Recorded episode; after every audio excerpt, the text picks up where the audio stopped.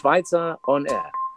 Viel Spaß mit Schweizer on Air. Schweizer on Air. Schweizer on Air. Schweizer on Air. Schweizer on Air. Schweizer on Air. Schweizer on Air. Schweizer on Air. Schweizer on Air. Schweizer on Air. Schweizer on Air. Hi, hier ist die Nora. Ich freue mich, dass ihr wieder zugeschaltet habt und jetzt, wo meine Praktikumstage vorbei sind, bin auch mal wieder ich in der Anmoderation dabei. Ich hoffe auch, ihr hattet schöne Ferien und ich wünsche euch viel Spaß bei Schweizer und Air. Heute mit im Studio sind Adrian, Leon, Nora, Paulina und Max. EU-Parlament wird Tiertransporte verbessern. Wisst ihr eigentlich, wie euer Burger auf den Teller kommt? Also nicht die Entstehungsgeschichte des Fleischpatties, sondern der Weg vom Tier zum Schlachter. Die meisten Tiere haben schon eine halbe Weltreise hinter sich. Allein im Jahr 2019 wurden rund 1,6 Milliarden Tiere in LKWs und auf Schiffen transportiert. Meistens unter qualvollen Bedingungen, wie zum Beispiel Hunger, Durst, Hitze, Enge und Todesangst. Die EU-Abgeordneten haben sich mit deutlicher Mehrheit dafür ausgesprochen, dass die Transportwirtschaft verbessert werden muss. Aber immer, wenn es um Tier- oder Klimaschutz geht, dürfen man auch die Landwirtschaft nicht aus den Augen lassen, meint die Tagesschau. Ändern wird sich aber erstmal nichts. Es sollen aber Kommission und Mitgliedsländer unter Druck gesetzt werden. Hoffentlich werden sie zu einer geeigneten Lösung kommen.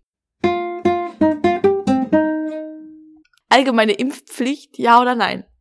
Ob ihr für oder gegen eine Impfpflicht seid, ist natürlich eure Sache und eine Meinung vorzugeben, die richtig ist, steht uns auch nicht zu. Aber eins kann man sagen. Bei der Politik scheint es in dieser Szene für jeden ein eigenes Schwarz oder Weiß zu geben.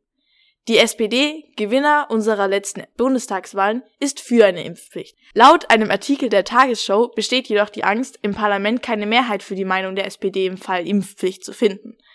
Auch wenn die SPD den größten Anteil im Parlament hat, so kann sie, da sie keine absolute Mehrheit hat, nicht alleine über irgendetwas bestimmen. Deswegen suchen sie nach einem anderen Weg, eine Impfpflicht einzuführen, die zwar irgendwie eine ist, aber eben auch nicht.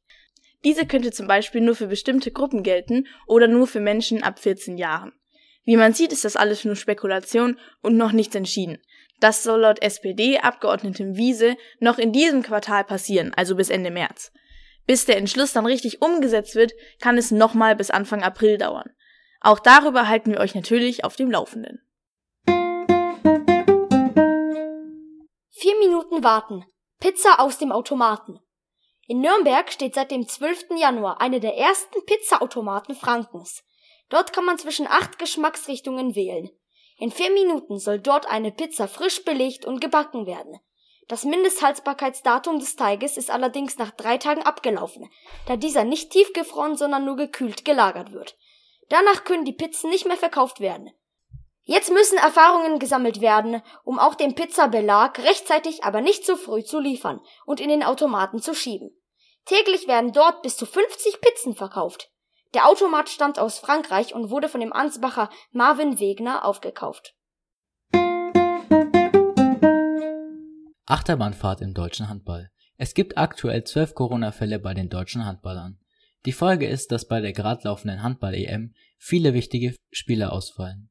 Damit der Kader nicht zu klein ist und trotzdem gespielt werden kann, werden immer wieder neue Spieler nachnominiert. Zuletzt Tobias Reichmann, David Schmidt und Lukas Stutzke.